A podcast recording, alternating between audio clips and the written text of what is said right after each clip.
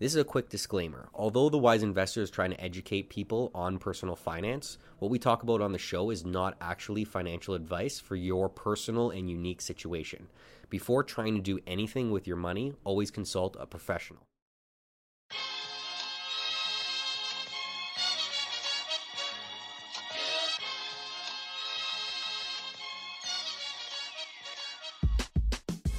Hey, this is Anthony, And I'm Sal, and you're listening to the Wise Investor Podcast.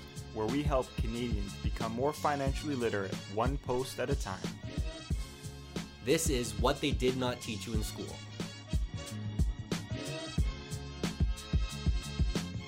Hello, hello, hello, and welcome to this week's episode of What They Did Not Teach You in School. Today we got the usual Alfio Fodi behind the camera. Thank you so much. And we actually have a special guest, Natalie Festa, good friend of mine for how long now have we known each other?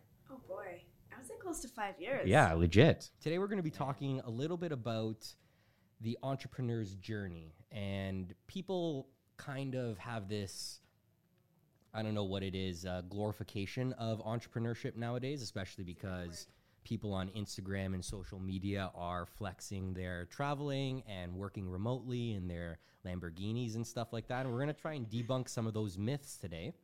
Natalie can definitely talk to talk to us about the triumphs and failures uh, associated with going through the entrepreneurship, you know, skill of mastery. And we're also going to be talking about how to start your own business because a lot of people reach out to me and they're like, Anthony, when should I incorporate?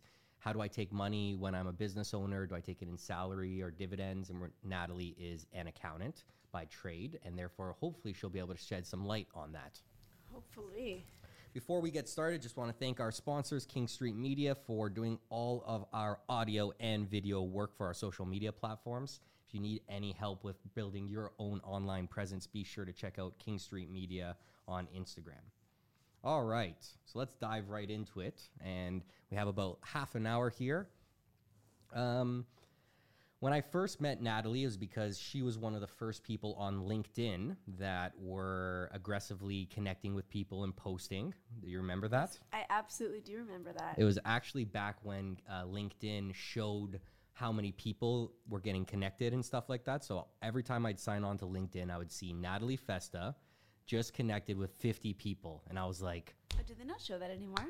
That, no, it doesn't do that anymore. They got rid of that. But that actually motivated me to go and get like 50 connections because I had oh, to try and so beat nice. you. I didn't know about that. That is how I first Little noticed you. Little in- healthy yeah, competition before we even knew each other. Then I uh, DM'd you and I was like, hey, love the kind of stuff that you were working on, on because at the time you were working with, um, were you in Tan? Did were I you was- working with Tanzania companies yet? I was I was working on projects that led me there. Okay. So yeah, with the whole fair and square thing mm-hmm. uh, project, which we'll get into. Yeah, and for I remember sure. you uh, were interested in that, and then we had that connection that we both worked at the same TD location, which was Yeah. another. You were there before me, and then I Right. moved right when you left. Right.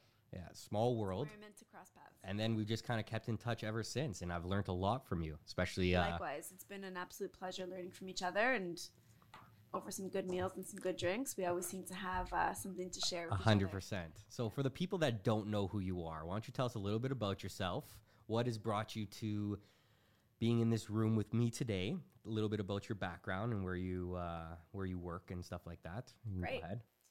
Um, so the question about yeah who you are and what you do is always a fascinating one. But I like to start the story with um, I am a once CPA CA, um, and like every auditor at one point decided I needed to make my mark on the world, so left that journey behind. What made you uh, become uh, like go into accounting? Okay. Were you interested in that at all, or or was it because your parents made you do it? Yeah, I wouldn't use the word interest to be honest. Yeah. I, I would say like in my late teens, I was like a pretty mature late teenager, and so I was like, yeah, like being a CPA, CA at the time seems like a good career path. So I It studied is. It does lead to lots of opportunities. Op- absolutely, and it has been an amazing launch pad for me. Mhm. And I'll talk about my ads with them now. Like I'm one of their ambassadors, so it's pretty cool. I see those. Yeah. So, yeah, in high school, like I knew I wanted to study business, and then at business school, they kind of lead you. They kind of tell you that being a CPA is like the best thing in the world. Yeah. So it kind of just led me down that path, and I followed it. I was lucky to get an internship, one of the earliest ones, actually, like actually second year. Most internships happen after third. okay. So then I was working at KPMG, and they glorify that using the word glorification of entrepreneurship. There was glorification of accounting as well. Mm-hmm. I feel like everyone that I t- we do a, we take on a lot of co-ops every single semester, There like go. high school co-ops, Yeah. and all of the finance people that we take on all want to be accountants or lawyers Yeah. because I feel like in high school that's all they really tell you exists, you know. Right. And even in university, some of the jobs that I see out there now, I didn't even know existed five years ago when I graduated. Totally. So yeah, uh, university. Yeah, I decided to focus on my accounting. However, I did take a semester abroad to France and had to put all my accounting courses on hold mm-hmm. because I couldn't do those abroad. And I did What have did a, an study? inflection point of should I continue with this accounting path, mm. um, especially going abroad. And you know, it opens your eyes to different right. things in the world. Um, I just studied general business. I actually took some law courses, international law Okay. In France, and it kind of I had this inflection point like should I continue with it or should I not? But the safer side of me, I guess, decided to continue with it because once you start something, you should should finish it. I guess I am a believer in that. I guess that is true. Would you consider yourself a conservative person? I it's funny. I would. It depends. It depends who else is in the room. Um, I have a- That's true. pretty- is relative. It's so relative. I have a pretty. Con- I have a conservative side of me. I like to. Someone once described me as someone like a type B action with like a type A personality. So like it's a pretty good Hmm. mix, I Hmm. would say. Okay. But as we talk a little bit about the rest of my career choices, you might not think I'm conservative. Definitely. I would not peg you as that. So yeah, I would not. I would not peg myself. I would not describe myself as conservative. I definitely had a conservative side of me, and some parts of me are, but not not usually. Okay, fair enough. So, what did you do after you graduated? Did you know what you wanted to do with the rest of your life, like they tell you in school? Absolutely not. I knew. I pretty much. I continued to look at myself and my career like a few years ahead. I'm, I've never been like a super long term planner. Right. Are you? Uh, it's tough. When I when I was younger, I was. I was like, this is where I'm going to be when I'm 25, and this is where I'm going to be when I'm 30, because Yeah. you think the path is so linear. I would think. And then you get into the real world, and it's like, I, what's the point of planning five years ahead? Nothing ever goes according to plan. I would say the same. Yeah. With time, I've become less of a planner. So, in university and starting at KPMG, I was like, okay, yeah, I had like, but I always knew that it wasn't gonna that wasn't gonna be my job forever. Hmm. So I guess I kind of preset this limited career path in chunks or chapters Yeah, yeah. from the get go. Okay. And I think that's a really, it's helped me to take bigger chances because I look at these choices as chapters. Mm-hmm. So like, okay, this KPMG is my chapter. And like once I got my hours and my exams passed And and, you letters, finally got those letters. got those glorified letters. Yeah. Um, the chapter was done. Did There's you a- did you uh is that when you went to Tanzania? Yeah. After that? Yeah. Okay. What made you do that? Tell us a little bit about that. Shortly after Because that is, in my opinion, crazy, but super cool. so again, looking at life in chapters, Yeah. I had I had a friend, a colleague at KPMG actually, dear friend of mine, Steph, that was going to Tanzania Mhm. um, previously to my journey there, um, and I was just following along her trip, and same thing, I was looking at her with like eyes of awe, like this is incredible, like what are you doing? You're crazy but brilliant. Mhm. And so I was following along on her trip and like admiring her journey. And one day she messaged me, I'll never forget this day. It was like November 2017. Okay. Sorry, November 17, 2016. Remember And the she- exact day. Oh, yeah. Yeah, okay. Yeah, yeah. And she messaged me and she was like, I had just bought a purse from these group of ladies. Um, they're, it's an amazing bag. She's showing me photos, like highly made, high quality made bag. And she had mentioned to me that they were looking for someone to help them join like their business development team, someone from Canada or North America, U.S. Um, that they wanted to help Yeah, yeah. no. She's like, I think it should be you. And I was, I was enamored. I was like, this is insane. Like, it needs to be me, yes. and so she put me in touch with their board, and I did a whole bunch of Skype interviews. Um, and I decided that like this was going to be my next chapter. cool. I just closed like the CPA book, got the letters. I was looking for another challenge to take on. hmm And like this world of developing nations and business in that world specifically was going to be my chapter. And I just found out that Tanzania is on the east coast of Africa, which is pretty uh, far away. What did your parents think Far about you telling them that you're going to move there? Yeah, they were the whole family. Parents were a little, a little scared, as they should be. I, yeah, I was, maybe. I was definitely scared myself too. Yeah. But I think they took solace in knowing that one of my good friends, Steph, was just there. My mom knows Steph and her parents pretty well, so we Mhm. had like a sit down chat, like tea breakfast one morning, and like my mom was drilling them with questions. So, True. um, How long were you supposed to go there for originally? four months, And what'd you do? Four months. I w- Holy. and then I ended up being six months. I extended it. Wow. So what, At what first- did you do there? Like, what was the whole what was the whole mission? What was the company? So Who'd it you work with? I would. The mission was to work with this group of ladies um, for a company that they had co-started. Mm-hmm. It was called Kauli. In in Swahili, the word Kauli means voice. So the whole mission of the company was to use the skills of these women to help them find their voice and use their voice. Mhm. So the company was it's like a co-op. It was actually started by a man in the U.S., but um, all the profits were redirected to these eleven women in Tanzania Okay. um, he had gone back to the states and he's the one who's on the board now and he was the one who was interviewing me to take to make sure that i was like the right fit to take on this role for them They all speak English there. no Wow. one of them one and a half one of them spoke fluent english one of them spoke a little bit of english Okay. so it was all swahili um, except glory and rosemary they spoke a bit of english so they were my translators um, and i took it upon it was really funny so every friday i had i started this little initiative called like fun learning fridays and i would teach them a different accounting finance or business scale every friday Hmm. but it'd have to be through translation i would teach in english glory and someone would translate into translate for you. yeah. Wow. Okay. um, but numbers are universal so we did like income statements and things like that on the board it's a beautiful thing, math. it is a beautiful Okay. And what made you end it? What made you come back? Um, I knew again, looking at life and experiences in chapters, I knew that this would be a chapter.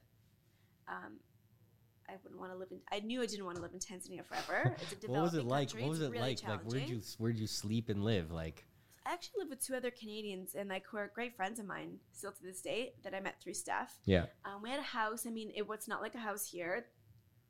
It's like a ceramic walled house. Ceramic is that the word? Okay. Like, I don't even know Okay. where it is. Like a- Ceramic. what's it called? I don't know. Stucco, Stucco, wall. is it? There you go. Yeah. Yeah. Ceramic floors, stucco walls. Okay. Um, so it's like like a like an exotic house. Like it's the climate is really hot. Mm-hmm. Um, showers were interesting. Beds there's there's those bug nets from the ceiling down. It's pretty different. 'cause, Like mosquitoes carry malaria there. You have to either take malaria drugs or True. really ensure you don't get bit. Um, different different cultural experiences, even like day to day things. You can't carry your. We, we tax and walk all the time crossing the street. Mm-hmm. You'll get robbed if you do that there. In your pocket, in your bag. Hmm. Even things like you can't carry your bag on the side that the road is because people on motorcycles Will habitually grab grab your bag. Wow. So it's on the other side, just like things that become subconscious that we don't think of. Hmm. But that we take for granted here in oh, Toronto, so for eh? granted. What's one of the big like what's the biggest thing that you've learned that you learned through that experience, would you say? Hmm. There's so many things. One of the biggest things I learned that experience, actually, like on the on the business side, is like I was blind to the fact that there's still countries and people in 2017 at the time, in today's day and age, that don't transact with like electronically the way we do. I just assumed everyone had a Visa card or a bank card, Mm-hmm. but like transactions are very primitive in a lot of places still. That's a big thing, especially in like Africa. Like even their banking system is not as uh, sophisticated as ours that we take for granted. Like one thing that uh, I noticed when I went to visit my uncle in uh, Yugoslavia, like old Yugoslavia, it's called Herzegovina now. It's like um, Serbia, Cool. and um, we were driving and there's half-built houses, and I was like. You know, oh, why don't they just finish that house? Like, what's the point of just building the walls of the top floor and without finishing it? You know, Exactly. and he's like, well, you can't just go to a bank and get a mortgage here like you would in Canada, where you can go and on a million dollar house, they're going to give you 800,000 and you only need 200,000 down, you know? Here it's like 20, 30% mortgage rate. So people just build rooms at a time when they have the money and resources. So that's, That's one of the biggest things. And then also there's like, I forget what the guy's name is now. Something Yunus. He's like uh, this like Indian guy who created micro banking or micro um, loans, micro loans, yeah. micro loans inside loans, in, yeah. in these like developing nations that Yeah. don't have modern banking, you know? So that's Yeah, like a big really opportunity concept. there. Yeah, absolutely. And It's not like people use cash, do they? y- there's some cash, but like M-Pesa is one of the tools that they use in Tanzania. It's SMS based financing. like, very e-transfers. Um, but it's not on the internet because the internet's not reliable. Hmm. Um, it can be cut anytime, so it's SMS based, and there are some pretty cool developments happening there. Um, there's a company called Nala, and I know one of the And what do guys, the founders. He's a uh, Stanford MBA grad, but from Tanzania, and he's really focusing on improving the infrastructure for financing in Tanzania Hmm. using SMS based technology, which is like really sounds primitive to us, but Right. it's it's a really big um, development for them, Hmm, which is cool. exciting. All right. Um, after you left Tanzania, you came back to Toronto, Correct. enjoy enjoyed some life. Um, what made you start Borrow? Is it Borrow It or Borrow? I keep forgetting. Yeah, let's call it borrow. Okay. What yeah, made on Instagram it's borrow it because it needs to be more catchy and like domain domain names on Instagram are few and far between. Yeah, yeah, Borrow It. I like it. It kind of So- make gives it more of a gives it more of a like Instagram. you know Twitter. you know what the name is too. Like Borrow It, you can kind of determine what it does. it's like an action. Yeah. yeah, yeah, okay. I feel like that's a Chris Kandari thing. Who named it? Who decided to go with There was that? there was like three options left on Instagram what we could have named it because borrow itself wasn't there. Yeah. And yeah, we we brainstormed, we whiteboarded, and Cool. we decided borrow it. What made you want to start that? What is Borrow It? Uh, tell us a little bit about that uh, that ideation phase of that company. So I remember being on the plane from Tanzania to back to Toronto actually. Okay. And I had a notebook and I had no idea what I'd do next. What was my next chapter going to be? Hmm. Again, always thinking in like chapters and I like that. term. I'm gonna adapt. I'm gonna adapt to that. Yeah, not too long term ever. Mm-hmm. And so I had a few ideas that I was writing out, and I love doing SWOT analyses. Do you ever do them? No. SWOT, they're my thing. And so I was just like swatting out yeah. Okay. these three different ideas that I had. Um, and Such a business graph. It's funny here. because, like- I don't think I ever did a SWOT analysis in my life. Oh my god. no, they're like I love them. It just helps rationalize different ideas. So Mhm. you can easy, easily see like strengths, weaknesses, opportunities, threats in one little graph. okay. Cool. I like so, and I, uh, I sometimes look back at that notebook actually, and I look at these um, the SWOTs for Borrow. And so I had this idea, like I remember since grade twelve, this platform closet platform sharing idea. Mm-hmm. but it came back into my mind on this day on this plane back from Tanzania. And so I was swatting it out. It's like this seems like the next step that I want to take. This seems amazing. I Mhm. want to act on this idea that I've had for a while, and this seems like a good time to do it. And so I had started making a little plan of like how I'm going to get there. So clothing rentals did a little analysis of the market. There was one or two players in Toronto, but I thought that we could do it a little bit differently, more For the- peer to peer. For the people that don't know, Borrow It is like, if I were to describe it, it's like Uber but for clothes in your closet, You got it. Perfect elevator. which pitch. I which is a genius idea. I love the idea. absolutely. So I thought that this would be a great thing to do next. Mm-hmm. I started aligning myself with like people and places that I thought could help elevate it. So I started attending Fashion Takes Action. It's a group in Toronto that focuses on sustainable fashion. Mhm. I started attending their events and I was actually consulting with them for a little bit that summer Okay. on one of their school education programs. And through that experience, I attended their annual conference in October, which was it brought a whole panel of people in the industry, sustainable fashion. Because of you, I learned that uh, fashion is like one of the top three polluters or causes of greenhouse gases in, in the world. Absolutely. And I did not know that at all. And it's something that we all directly influence. Yeah, but most people don't Right still don't even know right that. behind emissions for cars. Hmm. Like H&M, for instance, now has a conscious line. Side note, Mm-hmm. it's called H&M Conscious, and like they're making a conscious effort to use supply chain uh, materials and labor to to improve their footprint. I see. Is that what is that is what causes it? The supply chain of it, like all the waste associated with making it, or is it the fact that people have to consistently buy the clothes because they don't last a long time?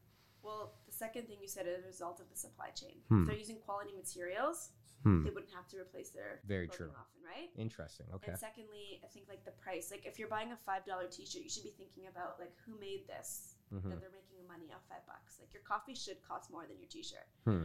And hmm. like in this instance, it doesn't. True. So that's pretty Okay. pretty mind blowing. So through that experience at that conference, I another big personality change I wanted to like invoke going into entrepreneurship potentially was telling my idea to more people, which was scary to me. It's like It how do you tell people your idea when it's not really anything yet? But that's how you get feedback, develop research, and iterate. Very true. So I decided to step out of my comfort zone and tell five people that day my idea for Boro. Were they close friends and They're family? people that I had never met. Ooh, that's I even had better. told I had told some friends and family previously, but at this conference, I was like, I'm gonna tell five people my idea. Because if you tell your family and friends your idea, they'll probably be like, "That's a good idea, Exactly. Natalie. No you should do it." But it's great it. to tell some strangers who don't give a shit about you. You know, where did the confidence come? Oh, confidence. Because you are a very confident person, being able to just talk to people like that. Yeah, but How I'm does not. how does the thing. people how do people step out of their comfort zone in order to do something like that? You know what? I think it's easier to do it at a place where you don't know anyone. I So could see can, that Like, put on this persona that no one knows. because like, I feel cut your hair, put on a new shirt, and just be a new person that day. because I feel like that's a big uh, issue for a lot of uh, entrepreneurs, salespeople, business people in general. Is that you have to? I know some of the smartest people in my life that would not be able to do that because it's kind of like the analysis by paralysis thing, and they're Oh, stuck in their head a little bit too much. And they go, ah, I don't know, should I talk to that person? What if they say like it's that too. stupid? What if they don't want to talk to me? They look busy, and Yeah. they get in their head and they never even get as far as that. What has helped you do that? What do you think? And I, I still struggle with that, but I think it doesn't need to be everyone. It doesn't need to be 100 people. Choose like a realistic goal, Mm-hmm. three people even, one person today, Mm-hmm. and just do it. It's kind of like a skill. If you practice, if you do one person a day, then eventually you'll be able to do 10. Exactly. Totally. True. And I think it's just, it's like putting yourself on the limb. Who cares what they say? Mhm. You don't know this person. Put on a persona. Like I said, cut your hair, put on a new shirt, be a new person that day. Today I am Sienna. Hmm. And I'm going to tell this person about my idea. Make up a name. Who cares? Okay. Just get some feedback, right? Like we've, yeah. And because of that, you never, like, this is the craziest part of the story that I'm going to get to. Because I told five people that day, Mm-hmm. one of them, a complete random, is who led me to Chris. Come on, co-founder. really? Wow. So she had said, "Oh, that's interesting. Like we stayed connected. We found a mutual connection in. We just felt connected, right? At each other on Facebook. She had just graduated from Western.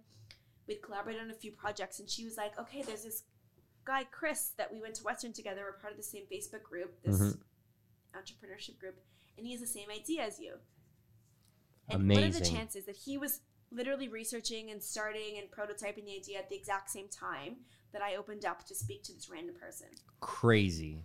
I don't know. I don't know about. I don't know about there being a god or like a higher power. I'm not sure. I'm not saying that Right. doesn't exist, but when that kind of stuff happens, it's It really makes you hard. Makes you believe in something, right? yeah crazy. and then there was also naturally like other connections that me and Chris have, Mhm. like being from Vaughan, like our families. But the initial connection wouldn't have happened if I didn't open up and speak to this random person at the conference. Wow. And what's even crazier is if I didn't ask you for uh, more information about your company and get in touch with you and Alicia at the time, Right. then I would have never met Chris either. That's Thank you for that. Him and I were just working out the other week talking about the latest stuff in the cannabis industry in Toronto. amazing. I'm so happy. Like that's what I love about speaking up, going out of your comfort zone. Here's another thing to remember for those people that are, feel a little bit shy. Mhm. Magic won't happen sitting at a desk or by not talking to new people. So true. Get if you want outside. magic to happen, if you're okay with your status quo, fine. If you want magic to happen, you got to get outside that bubble. Very true. Okay, so then you got in touch with uh, Chris. yeah. And we got in touch with Chris. We met up a few times, and um, we just decided that this was like the right time for both of us to go in this together. It's so much easier to solve a problem like with someone Mm-hmm. when we were both starting at the same time. So why be competitors? Let's tackle it together. Something I want to ask you actually is about building teams and uh, being able to collab- being able to collaborate with other people. You know me, I'm a big team type of guy. I have a team around me. Um, what do you look for when partnering with somebody, whether it be partnerships or working with them in some shape or form? What do you look for in a uh, business partner or a teammate? Great question. And it's always like an evolving question too, as your own skills evolve. Like the natural answer to that is like someone who complements your skills. You don't want someone that's exactly the same as you. Yeah, very Um, true. but for me personally, like me and Chris worked really well together at Boro because we brought different viewpoints to it. Hmm. Viewpoints and perspective is massive. So I came at it from a more utilitarian aspect. I was like, okay, I've rent, I've used clothing once. They're sitting in my closet. How can I solve this problem? Whereas he came from it from a different perspective, just from like a sharing economy in general. Hmm. Yeah, I he didn't naturally relate to the problem, but saw the issue at hand. And because he didn't wear dresses and we only focus on women at the moment, he he was able to come at it with a very different perspective. Yeah. Okay. Cool. So I would say different experiences, perspectives is massive. I also really like to work with people who are detail oriented because I think I'm more of like a starter and big picture person. Right. I really like to look for um, operational like logistics fanatics when partnering with someone. Very true. And that is Chris. That is Chris. Chris and I met because I used to come by. You guys had a place just around the corner over Yeah. here, and it was a really cool like townhouse office building. office, yeah. And I used to come by all the time just to shoot the shit with you guys. And uh, always remember that party that you had on the rooftop, which I actually met with that guy Frankie Moya, The the the musician. musician, and I went to his other rooftop party just Did like you? three weeks ago. It's incredible. Yeah, he's really good actually. So I met him through her at this party that they held, which was so dope. And then uh, and then I've just been keeping in touch. And I went to another party where he was presenting live. It was good vibes. Great. Yeah, let me know next time too. I will. I will. Yeah. That's good. So okay, that's cool. What do you? What would be some things that you want people to look out for? Like maybe some things that you learned unfortunately through doing the wrong thing when partnering with people. I would say you always need a trial period with Hmm. definitive start and end. Um, and it always takes working with someone to know how they truly are. You can think you know a lot about people, but until you actually work with them and say, let's give this a three month shot, and then we'll have like a new contract or whatever it is, I think that's super important. Even for new hires too, especially for Oh, me, totally. people bullshit so Oh my much in an interview, You and you think they're great, someone- exactly. and then uh, six months in, you realize, hey, didn't you say that you were a really organized, detail oriented person, and they're less detail oriented than you, or whatever the case is? You know, they say that they're really tech savvy person, and they're not, right? So a good trial period is important. I agree with that. All right, all right. So let's move on. Borrow it. I want to hear some of the trials and tribulations of being a first time entrepreneur. Even though you did have some entrepreneurial tenants like uh, projects before, this was kind of like your baby that you started from start yeah, to exactly, start yeah. to end. So I want to hear a little bit about like the first three months and what it was like developing yourself as an entrepreneur. Some of the things that you thought that were going to happen that happened, and some of the things that just came out of left field and you did not expect to happen Okay. when starting a business. It's so cool reflecting on this. Yeah, the first three months were like, like always the most exciting because you're starting, and I love starting things. Like True. I said, I'm not so much an operator. Mm-hmm. I'll do it for sure, but I love starting things. Launching is amazing. Mm-hmm. Um, and there are operations involved with launching, but I remember those first three months being so cool because it set the direction. You're setting the brand and the vibe, which is everything. Mm-hmm. So I remember too. one of exactly one of the funny things that happened was in our business specifically at Borrow, it's a marketplace. So you can't have customers renting or buying if you don't have supply. How we wanted to differentiate from the existing competition was by having the supply being provided by the community. We didn't want to go out and buy it and be like a traditional rental company like a tuxedo where you buy them, rent it out, etc. Mm-hmm. So how do we get supply and demand at the same time when you're starting from scratch? So we decided we need to build some supply first before we launch the marketplace. Okay. So we spent the first two months building that supply. So supply would be the people uh, supplying the yeah, like getting the clothes. dresses on the site. Yeah, yeah, yeah. And so we had some friends and family come out. This is before the Soho days. We had another office space, yeah, which you've been to as well. I remember that. And so we had um, people come out there like on Saturdays and Sundays, and we'd photograph them in their dresses. Or like if they, Cool. it's hard to really get people to donate their dresses to us, not donate, but like provide them to us for a new company that they don't know about, right? So we would provide champagne, popcorn, candy, like get them out, provide photography photography to them for free True. Good idea. and have the dresses photographed. So we did this for four to five Sundays. Um, built. Our goal was 250 dresses from friends and family. And you got 250. We did, we That was did. pretty. That's Yeah. pretty good. Okay. And so we launched with 250. That was like our goal. How did you do that? Just through like your network? Friends, family, ourselves, friends Huh. inviting friends.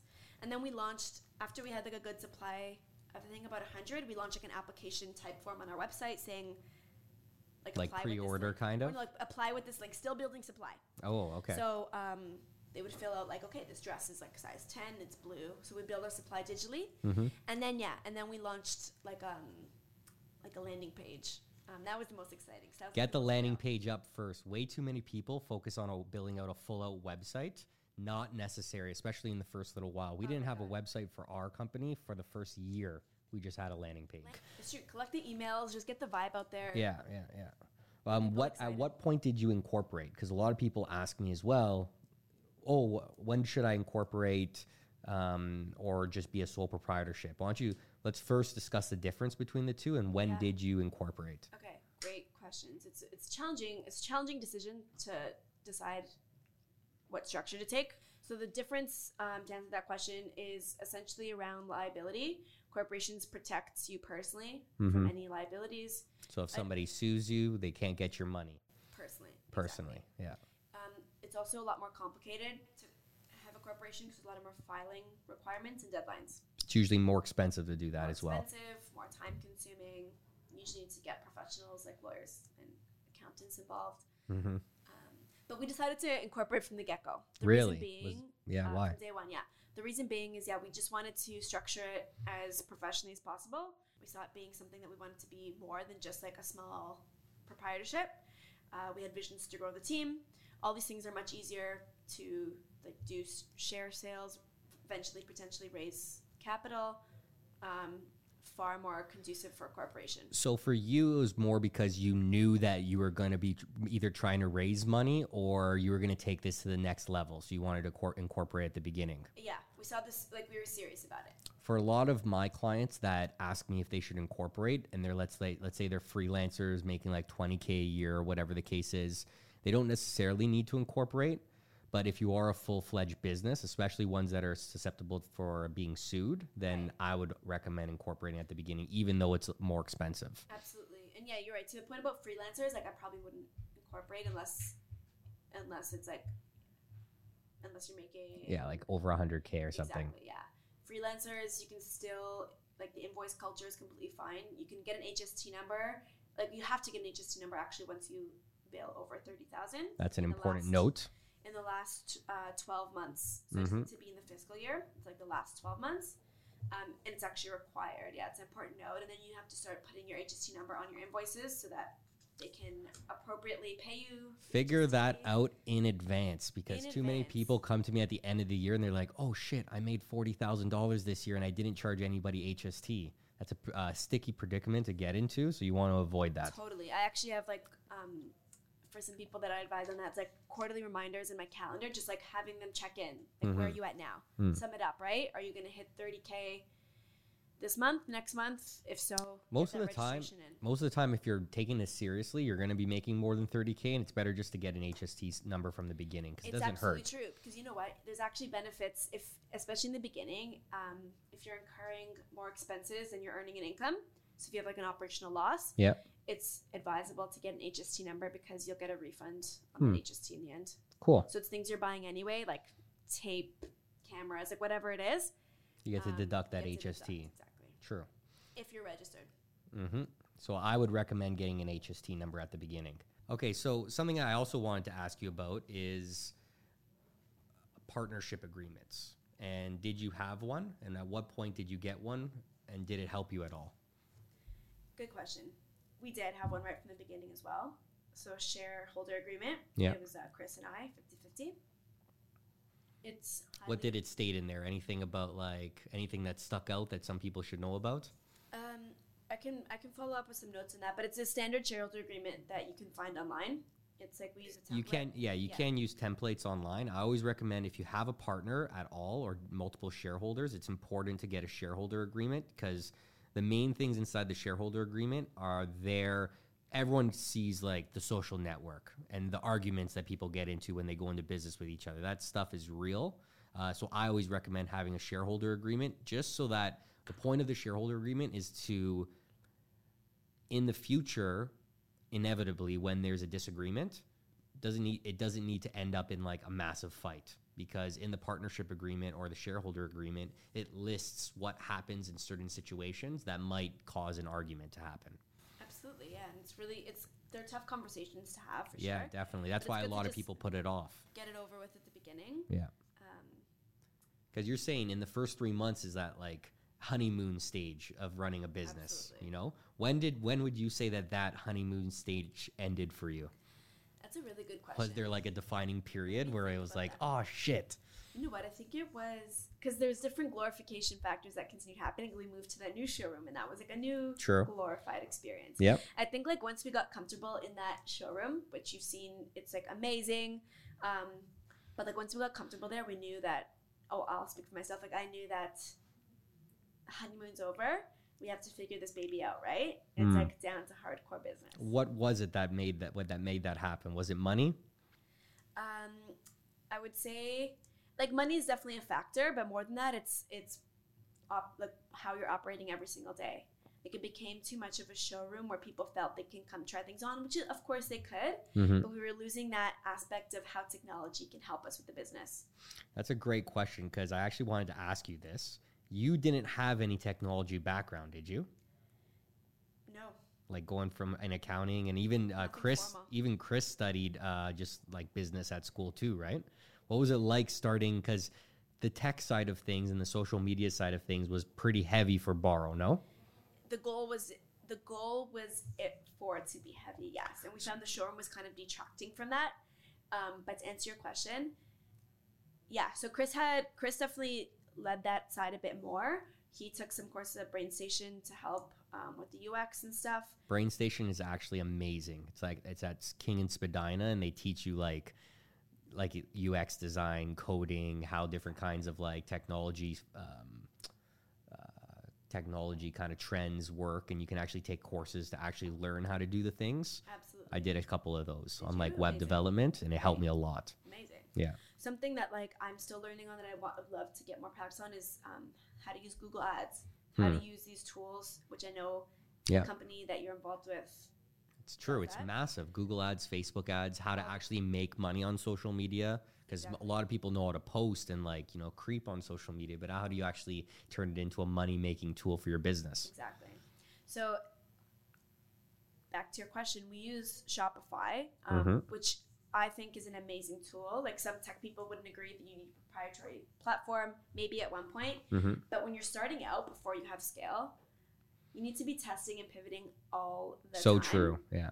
Why invest in something? We actually use it, we use the WordPress site at the beginning because at the time Shopify didn't have the rental calendar button. Hmm. It's like strictly e-commerce. But once they had an app plugin for rental, we moved over right away because for budding entrepreneurs, there's no reason why you can't test a market using a Shopify website. Mm, yeah, very true. Because it's cheap. You can edit it really easily without having to like learn how to code. Iterate, iterate, iterate. And that's the most important thing when you're starting off, right? Because you have to try and prove whatever model it is that you're doing, and that co- that requires a lot of testing and changing. So, what was it like starting a tech company, not two with two non-tech founders? Like, did you ever think at a time that maybe you should get some kind of technology per- person to join your team? it's in, we we have we spoke about it. Yeah. Um, actually, and I, I I got guidance from like some mentors on it too. Yeah. And I remember one of my mentors saying like same thing. They hired a CTO because they thought that's what you should do. They had like a retail and a business background. Yeah. And like they ended up having to let that person go because. You, they prematurely brought this person on before achieving product market fit. Hmm. Very true. So maybe And also, sometimes they're expensive. I feel I feel like that's a really interesting thing with tech people and entrepreneurship is that for business people, they're when they get out of school or whatever in their late twenties, it's like, yeah, I can get a job for like sixty to eighty thousand dollars a year, or I could make like you know twenty, thirty thousand dollars a year and be an entrepreneur and try and build my own thing. Where like tech people are like, hmm, I can get this like a hundred to one hundred and fifty thousand dollar job, or work for twenty to thirty thousand dollars as a, as a entrepreneur, and that's a lot harder of a decision to make. That's a really I've never thought about the difference, the relative difference there. Yeah. It's pretty fascinating. Okay, that makes sense. And then also, I want to ask about trademarks because a lot of people come to me and ask me about that as well. Uh, and I know you had an interesting experience with it. Why don't you share us a little bit about the decision making process that goes into whether or not you should get a trademark and what that process is like? So we've had the textbook example of what happens in the trademark process. What's the point of getting a trademark? So the point of getting a trademark is to officially protect the thing that you're trademarking. So it doesn't need to be your brand name. Um, it can be an image, your logo. We chose to trademark Boro, our brand name. The purpose is to protect it. So the reason that we decided to do it is that we noticed um, it was out of fear actually. We noticed that there was two or three Boros spelled the same way popping up in North America Hmm. around the same time that we were, but all doing different things. There's like a Boro trading like for cameras, like technology gear Hmm. in Toronto. There was a Boro, a Burrow spelt a bit differently, doing the same thing. So, anyways, we decided that, you know, at the launch of the the expansion of the sharing economy, Yeah. Boro for some strange reason, like does it seem like that common of a name, spelled B O R O? I didn't think so, but apparently everyone else starting these companies thought so. so it's like we should trademark it. okay. So it was sheerly due to the fact that other players with the same name were popping up, and we wanted leverage to protect ourselves and kind of cease and desist them out of the market. Okay. So what does it take to get a trademark? Need a, you need a lawyer that is a trademark agent. Not all lawyers are certified in this uh, trademark area. Okay. Um, Is that pretty expensive? That sounds expensive. It is, yes.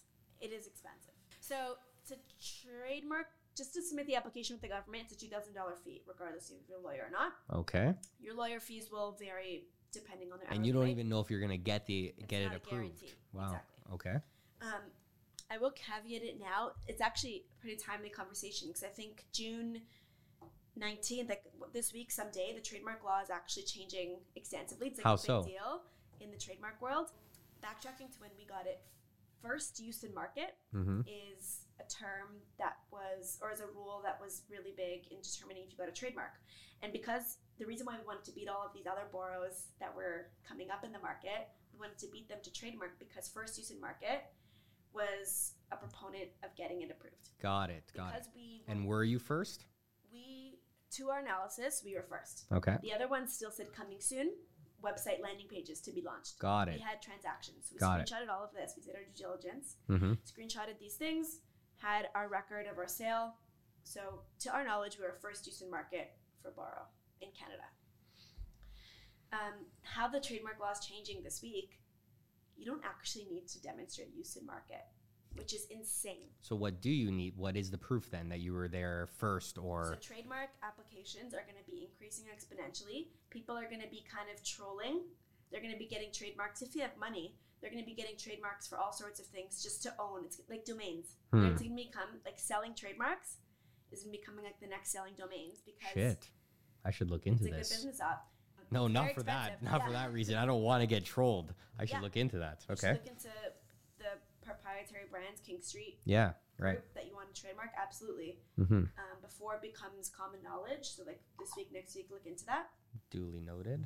and so um, that's going to be one big troll coming th- through soon. But basically, we're pretty close. What happened? What happened next after the uh, the trademark thing was pretty hilarious. Um, we got so they came back. Another thing about trademarks, it cannot be phonetically similar to the word you're doing. So we got a letter from the trademark agent saying that Boro, B O R O, is too phonetically similar to the act of borrowing. Hmm. So we again textbook scenario, but being relentless entrepreneurs, we went back.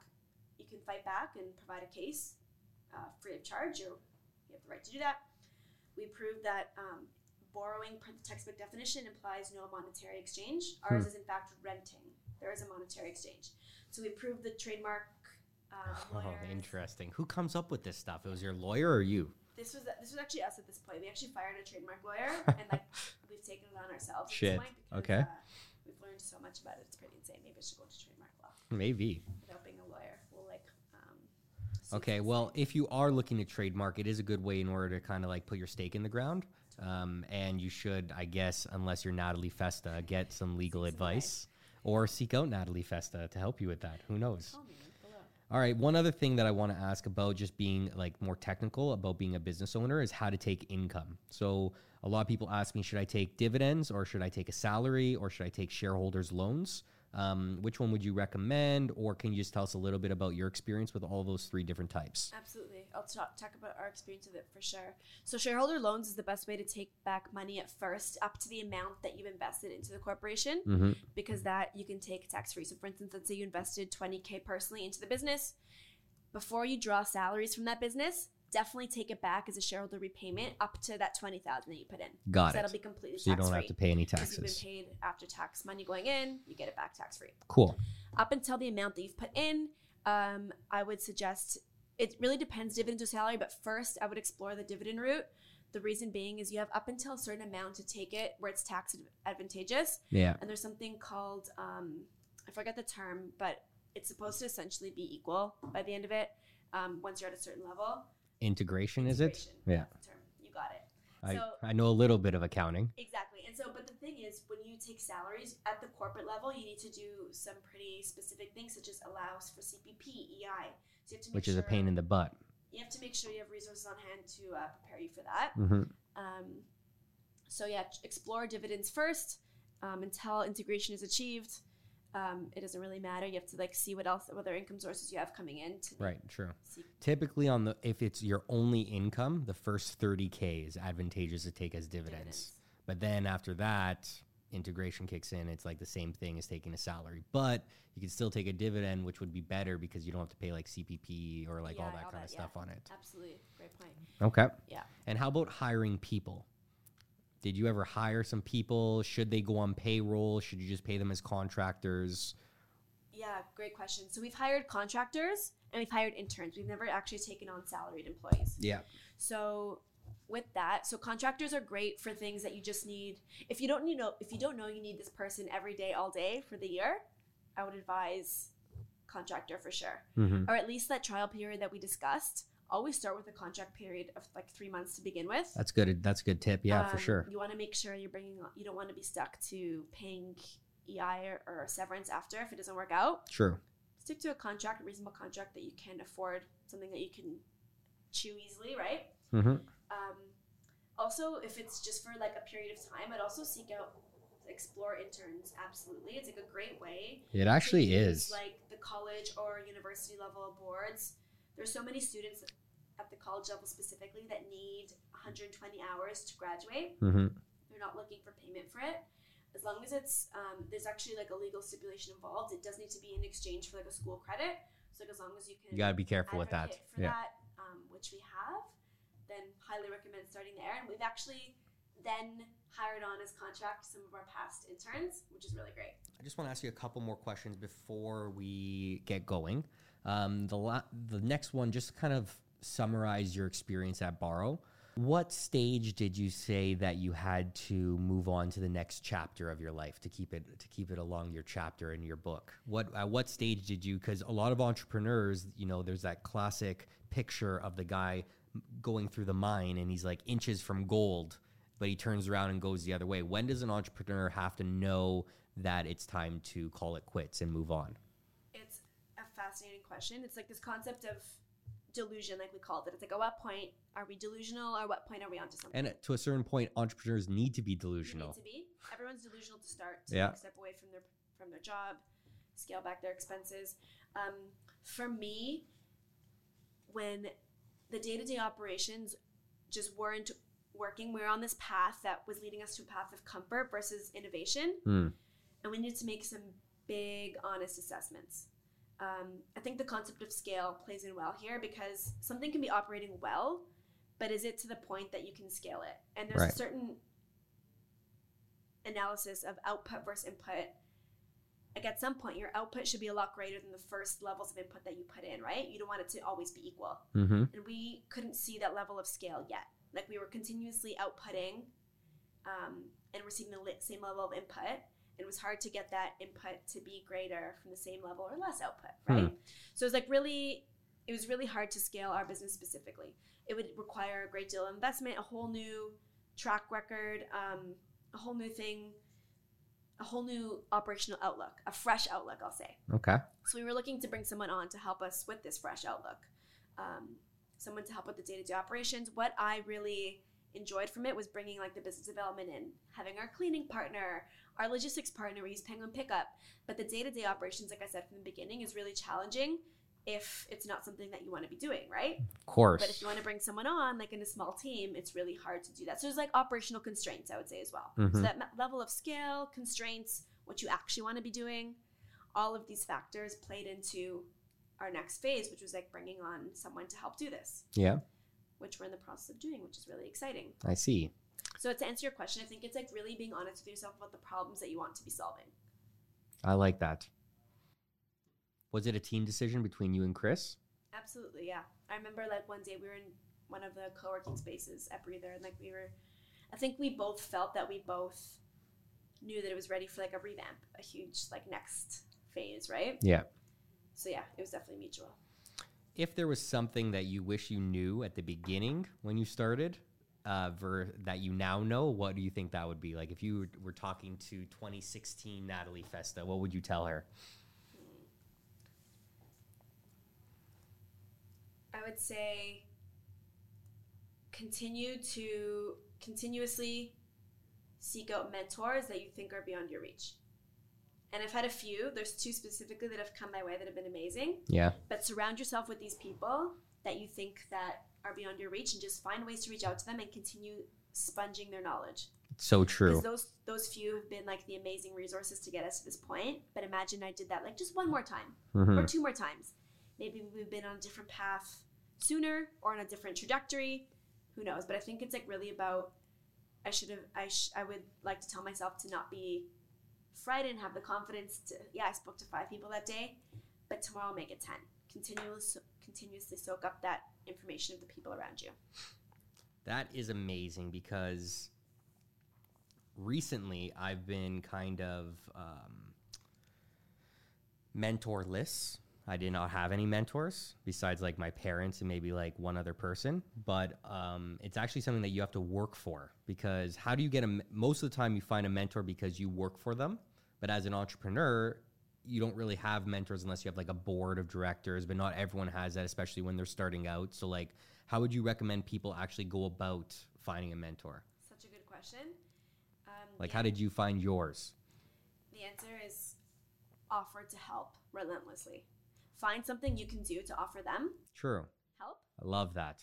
Um, some, anything simple like, oh, I see you're running this event next week. I would love to help you Mm-hmm. for free, and you have to be willing to do a little bit for free. Right. A couple hours in an event, no big deal. If you had to buy a ticket for the event, it would cost you more anyway. Mm-hmm. Mm-hmm. Find uh, find the people you want to work with, send them emails, and offer to help. I love that because working for free is the best way to learn stuff. Like I, that's it's so and like true. not forever. I'm not an advocate of it Yeah, yeah, forever. Like we deserve to be compensated for the work that we do. But to get yourself in with a mentor of yours that seems unattainable, offer help, and it's so much easier for them to reply to your email if you're helping them with something. we have a we have a rule in the office. Yeah. It's like one of our um, uh, principles that our that our team abides by, and- and one of them is the world works on favors. Do them, and then you will receive them. Too many people ask for things first before giving, you know, and that's a it's a big thing for me. I if you want that. something from somebody, give them something first, you know, I absolutely of love that. value as well. Absolutely So. love that. And then be sure to return the favor to someone else who seeks it from you. Okay. What is the next chapter for Natalie Festa? Such a loaded question. Yeah, because we were just talking about it. It's a lot of our fam our family, friends, peers, they're all working for like these major corporations making a lot of money or making some good money, especially now in our late 20s. And something that I realized with entrepreneurs is like I'm the, I'm all about like 9 out of 10 businesses fail, right? So, but I'm a statistics guy as well. So if you statistically do 10 businesses, one of them should succeed outstandingly. But what happens is that a lot of people will start one business. If 100 people start one business, 80 of them will quit and go work for somebody after that one fails. Then the next one of the 20 remaining, you know, 10 of them might not make it to the third, and then only two will make it. By the time you get to the fifth startup in a row, there's only like maybe one person left. And that's why a lot of entrepreneurs fail. But it's not like I blame them for it. It is extremely hard on the psyche and your body and like your mind to fail at a startup, you know? So the temptation to go work for somebody is pretty high. What are your thoughts on that? Eh, are you tempted by that? Do you think that maybe you'll go and start something new in the near future? What what what's happening next So for you? I'm both exhilarated and exhausted by your comment because it's true. Like I know how much work it is to start something, but I love starting things. I think I'm definitely excited to still advise and be on the board for Boro and help grow that. But day to day, um, I think I, I'll never lose that entrepreneurial spirit. I love creating things. I think that's really important. Whether I find a company to create that under or create something myself, Right. that's something we'll see. But I'm pretty sure the next step um, will be creating something under the vision of a company that allows me to be creative and still make a difference. I just really don't want to lose that connection to like having an impact that entrepreneurship allows me to feel. Mm-hmm. But I think there's some cool companies out there that have the autonomy to allow you to create that impact. It's true. It's true. And it's something that I think about a lot because, like, there's a lot of great companies out there with resources and infrastructure that you can go join and be an intrapreneur, you know? Um, yeah. You don't necessarily need to be an entrepreneur. And over the last six months, I tell you, have been some pretty difficult months, uh, like stress wise, for me and the team. Um, and a year ago, if you were to ask me, I would say I'd be like so pro entrepreneurship and like everyone should be an entrepreneur. It's so great for all these reasons.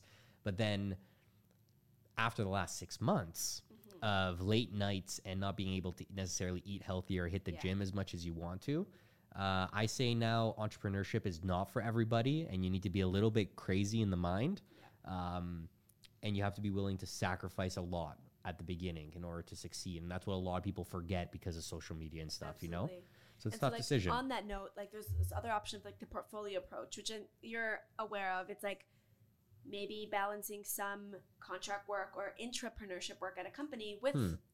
some entrepreneurial startups. True. What do you believe? Like, what do you think about that? I personally like that because you know you want to have diversified streams of income, which is great. And people like I believe you and I don't like to work on the same thing for too long, 100%. So that's great. So, so for a certain type of person, I actually like the idea of being like that freelancer and have multiple contracts and go from project to project. But then the opposing argument would be the concept of focus, which I struggle with. It's true. Focusing on one thing, you Yeah. can't. You know, if you're chasing two rabbits, you catch none. That type of thing. exactly. So there's that. There's that other- other side. Side. It's tough. I believe it depends on the person. Not everyone can be an entrepreneur, but some people are born and bred to be entrepreneurs, you know? And there's that spectrum and there's everything in the middle as well. So some people are good at multitasking. Like, how does Elon Musk create three businesses at once? Crazy. Insane. Massive business. I bet you he would not recommend that you do that, even him. But I believe it's possible for the certain type of person. But when you are starting a company, even though I do a lot of things right now, I focused in on my first business for the first like little for the first four years before I went on to the next thing, you know? So that focus is very important. totally. All right, last question. And it's a question I ask to everybody.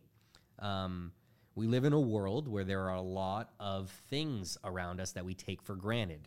Like, I would not even know how to create this dashboard sound equipment. And I just take it for granted that when I press that button, it starts. So, what I've learned working with a lot of different entrepreneurs and people of different uh, like crafts, masters of different crafts, is that um, there's a lot of things out there that people know that I don't know about. So, I like to ask every person at the end if there was one thing that you know is true or you know about that other people don't like think about because they're not in it on a day-to-day basis and you wish people out there would know what would it be and when you answer that question look into the camera whichever one alfio wants you to look into Okay. Okay.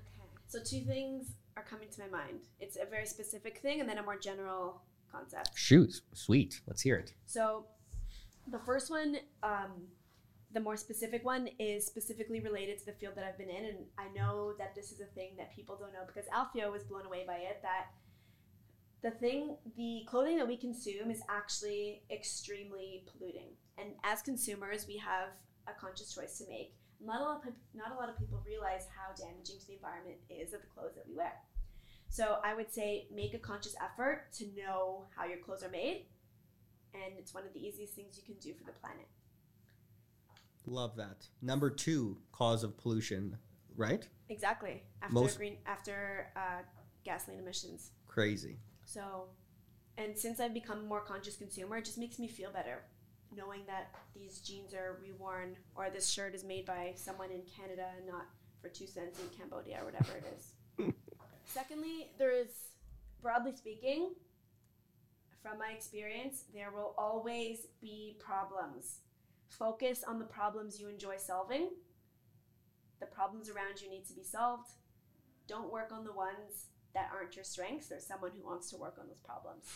Find the problems you like to work on and solve the hell out of them. i love that because people are like oh what do i work on what do i do what's my passion you don't got to solve all the problems in this world Right, just the ones you want to work on. love That's it. it. Natalie Festa, thank you so much for joining us today. It's been a pleasure. Thank you. Um, until next time, this is What They Did Not Teach You in School. We'll see you next time. All right. Thank you kindly.